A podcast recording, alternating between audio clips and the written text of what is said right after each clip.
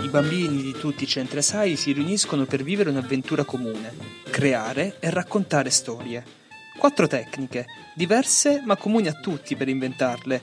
Tra strani dadi, storie che girano, finali mancanti e tracce da seguire, i bimbi di Asai si fanno autori e lettori di incredibili storie. Il mezzo di condivisione? Beh, la radio.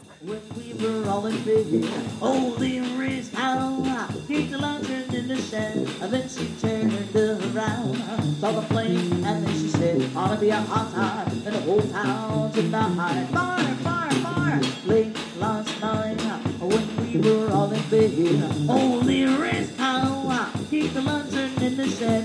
Then she turned around, saw the flame, and then she said. Presentiamo ora la storia dal titolo Il mistero della conchiglia perduta, realizzata dalle bambine e dai bambini del doposcuola SAI presso l'Istituto Comprensivo Sandro Pertini. Un grazie a Nicole, Cristi, Dalila, Martina, Peterson, Edward e Ryan. Buon ascolto. In un paese vicino al mare esisteva una conchiglia magica custodita da un ragazzo di nome Scott. Un giorno Scott si accorse che la conchiglia magica era sparita. La conchiglia era nascosta dentro, dentro un baule e anche quello era sparito. Scott era molto preoccupato per il furto subito, ma per fortuna la chiave segreta che apriva il baule era ancora in un luogo sicuro. La chiave era custodita nelle mani fidate di un'amica di Scott, Nicole. Scott andò da Nicole per chiederle se avesse ancora la chiave per aprire il baule. Nicole rassicurò Scott dicendogli che la chiave vera era ancora in suo possesso. Lei, che era molto astuta, aveva infatti due chiavi, una vera e una falsa. Le era stata rubata solamente la chiave falsa. Chi sarà stato a rubare la chiave e il baule? I due amici cominciarono a investigare e tornarono a casa di Scott per controllare meglio. A guardare bene, trovarono dell'acqua sul pavimento. Che cosa ci faceva dell'acqua sul pavimento? Sembrava proprio che ci fossero delle impronte di una creatura marina. I sospetti caddero sulla sirena. Lei viveva in mare e poteva lasciare delle impronte. Così i due amici andarono in riva al mare e si immersero nell'acqua fino a scendere nelle profondità del mare per cercare la sirena. Si avvicinarono alla sua abitazione, ma la sirena non era in casa. Scott e Nicole entrarono in- e iniziarono a investigare cercando delle prove. Proprio in quel momento la sirena rientrò in casa e lì trovò lì i nostri investigatori. Le fecero delle domande raccontandole del furto. La sirena si offese molto. Lei era buona, mai avrebbe rubato la conchiglia magica. Scott e Nicole si scusarono e la sirena si unì a loro nelle investigazioni. I tre amici fecero una trappola, lasciarono una nuova chiave in un cassetto e si nascosero. Arrivò il tritone per rubare di nuovo la chiave. Scott, Nicole e la sirena saltarono fuori dal nascondiglio e acciuffarono il vero ladro. Il tritone confessò di aver rubato lui il baule con la conchiglia e la chiave di Nicole. Ma perché? Il tritone ammise di sentirsi solo. Con la magia della conchiglia sarebbe diventato un re potente circondato da persone. Ma il tritone non si arrese così facilmente. Con un gesto rapidissimo tirò fuori la conchiglia magica e soffiandoci dentro stava per esprimere un terribile desiderio. Scott e Nicole si guardarono preoccupati. C'era pochissimo tempo per agire. Scott si lanciò sul malvagio tritone e si ritrovò disteso sul pavimento in camera sua, vestito con il suo solito pigiama. Era stato tutto un incredibile sogno. We were all in bed. Only rest how I keep the lantern in the shed. Then she turned around, saw the flame, and then she said, "Ought to be a hot time." Scritto da Leila e Salsabil e interpretato da Mohamed, Monir, Leila, Noemi e Morena, ecco per voi la fiaba La chitarra misteriosa. Il gruppo elementare di Via Genè vi augura un buon ascolto. La chitarra misteriosa. C'era una volta una chitarra che suonava molto bene, ma molto forte e aveva un potere che nessuno conosceva. Questa chitarra misteriosa era di proprietà di un bambino di nome Leonardo. Neppure lui era tanto normale, era infatti magico e blu. Leonardo spesso suonava la sua chitarra fino a notte fonda spaventando tutti i gatti del quartiere.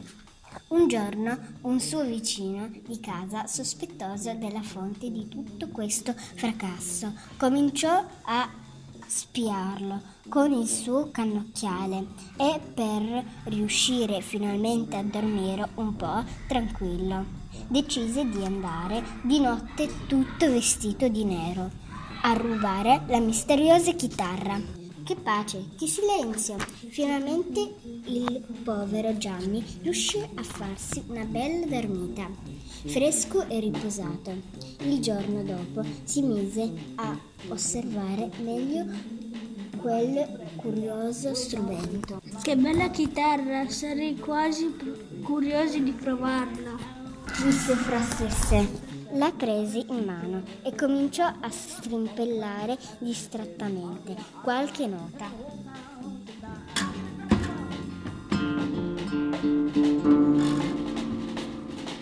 Come suona bene! Non avrei proprio voglia di smetterla. Forse è per questo che Leonardo la usava sempre. Gianni an- andò avanti a suonare per un sacco di tempo finché non guardò l'orologio. Accidenti, ma è tardissimo. Ho un appuntamento con la mia fidanzata tra meno di 5 minuti. esclamò preoccupato. Posò la chitarra, si preparò e corse fuori con un bel mazzo di fiori per la sua Giana. Le aveva dato appuntamento sotto l'albero più vecchio del quartiere perché voleva chiedere di sposarlo. Una vecchia leggenda diceva infatti che gli innamorati che si fossero dichiarati proprio sotto quell'albero, ai quei piedi crescevano fiori bellissimi. Sarebbero stati felici per sempre. Per fortuna riuscì ad, ar- a- ad arrivare in tempo, ma quando Gianna lo salutò, sorridente, Gianni, ma che cosa stai facendo? chiese, chiese lei un po' perplessa, visto che il suo fidanzato si era messo improvvisamente ad abbaiare. Dai, smettila di prendermi in giro, non è divertente. Hai detto che avevi una cosa importante da dirmi e sono venuta. Di che si tratta?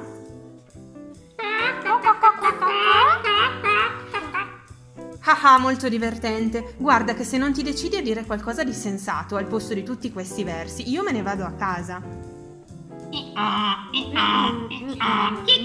Ah sì? Continua pure a fare lo spiritoso, guarda, io me ne vado e non voglio vederti mai più.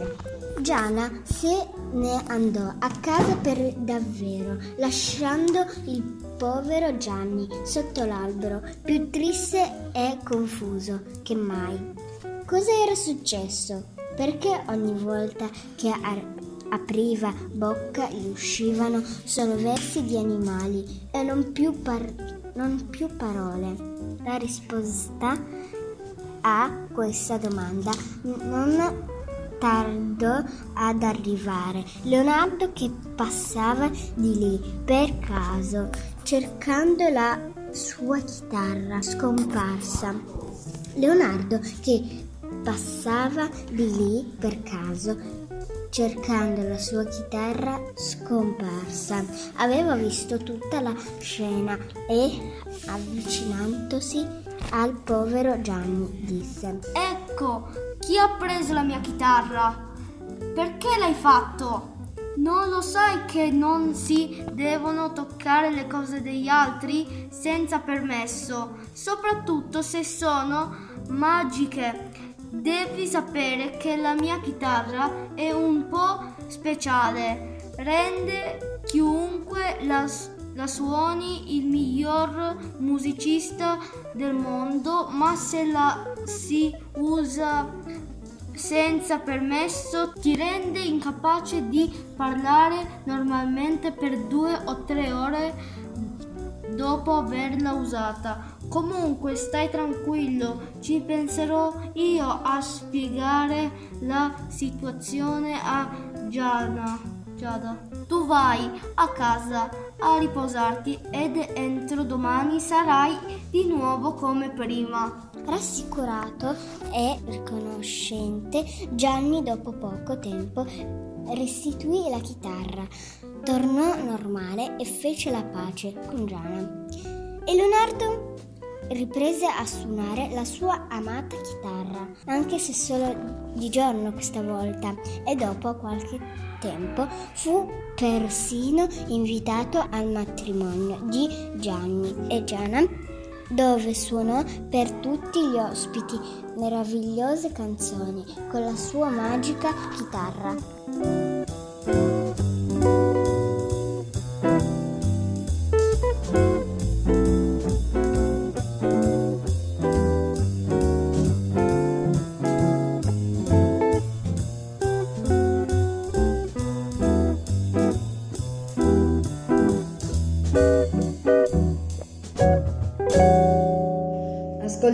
Adesso due storie che sono state scritte e improvvisate partendo dai dadi, che contengono diversi simboli. Questo lavoro è stato realizzato dai bambini del laboratorio di teatro della sede ASAI di San Salvario. Prima storia, Ian Ahmed Erika, Dadi, scrittore mostro tesoro. C'era una volta un famoso scrittore che passava le sue giornate rinchiuso nel suo studio a scrivere romanzi e si, e si diceva che i personaggi dei suoi romanzi fossero, tal, fossero talmente reali che qualche volta prendessero vita. Un giorno cominciò un giorno comincia a scrivere un nuovo romanzo di avventura in cui il, pro- il, protagonista è un ragazzo che deve andare alla ricerca di un tesoro perduto. Arrivato al secondo capitolo, il ragazzo mentre cammina nella foresta si imbatte in un mostro che lo rincorre fino a raggiungere, lo spinge e lo fa cadere in un burrone. Aiuto! Dopo una caduta di qualche metro, il ragazzo tocca il fondo e dopo essersi ripreso si guarda intorno e vede in lontananza una piccola luce provenire da un tunnel. Così imbocca il tunnel e in fondo a questo trova una cassetta di ferro. Sicuramente è il tesoro che sta cercando. Ma il mostro è proprio alle sue spalle. Il ragazzo riesce a scappare portando via con sé la cassetta.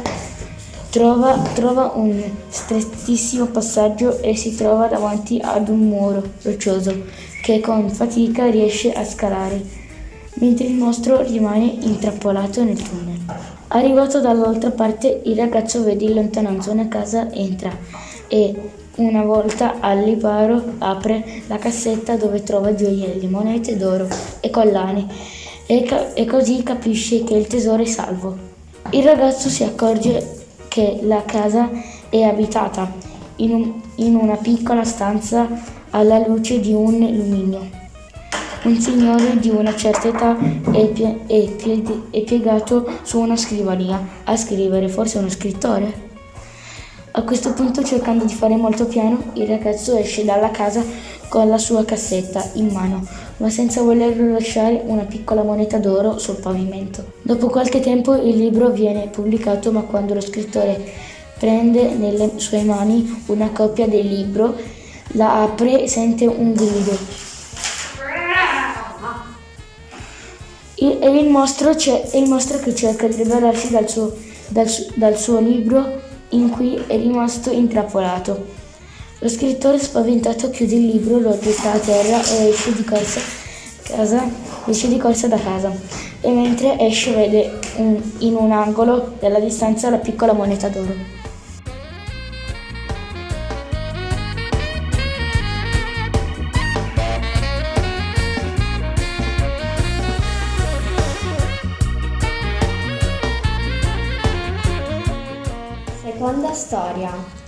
Ayub, Inela, Valentina, Lerny. Dadi. Drago, labirinto, arco e freccia. C'era una volta un costruttore di labirinti. Nel suo villaggio già da tempo si sentivano strane voci che parlavano di un drago leggendario che viveva nei dintorni e che e metteva in pericolo tutta la popolazione.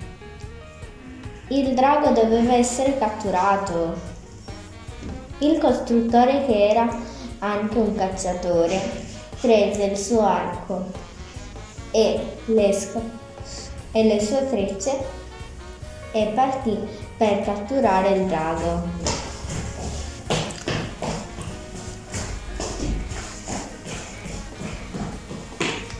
Dopo molti giorni di cammino raggiunse i piedi di una montagna altissima. Allora costruì uno strumento con un bastone e un'elica che gli permise di raggiungere la cima della montagna.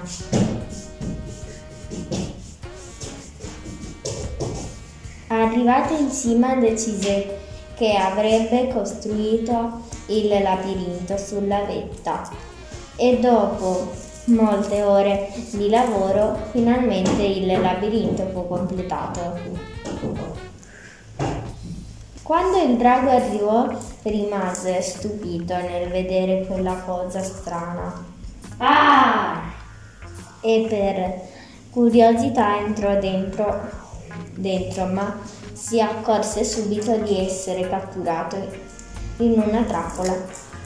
Infatti il, il labirinto era molto difficile da percorrere. Dopo vari tentativi il drago riuscì ad avvicinarsi all'uscita, ma il costruttore per paura che potesse scappare prese l'arco e scagliò le frecce colpendo l'ala. Uh! Il drago cominciò ad urlare di dolore. Ah! E solo a quel punto l'uomo si accorse che si trattava di un drago piccolo e che non era affatto pericoloso. Allora si avvicinò e cominciò a curarlo. Non appena il drago guarì dalle ferite, il costruttore gli porse di rimanere con lui. Si sarebbero protetti a vicenda e insieme avrebbero difeso il villaggio dai veri nemici.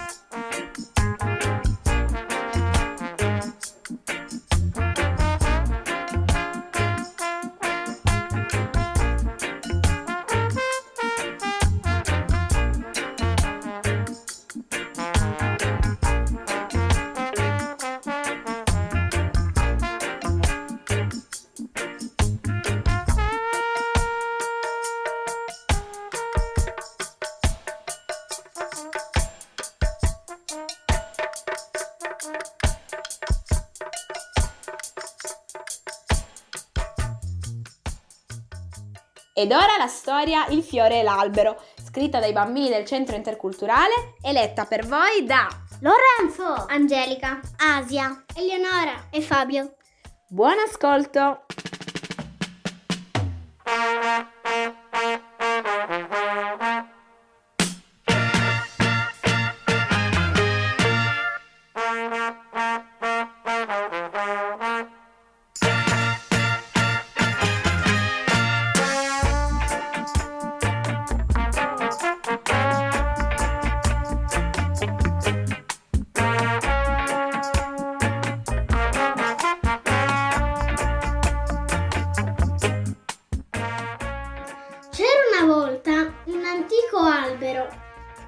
vecchissimo e ormai intorno a lui non c'era più nulla, tanto che l'albero si sentiva tanto tanto solo.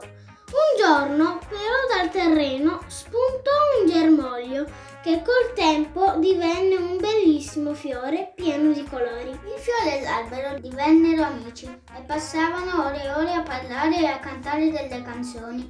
Le loro risate attirarono presto molti animali uccellini, farfalle e pesciolini di un vicino ruscello. Tutti si divertivano insieme. Un giorno però, durante un temporale, un fulmine colpì il vecchio albero e scatenò un incendio che in poco tempo lo bruciò tutto.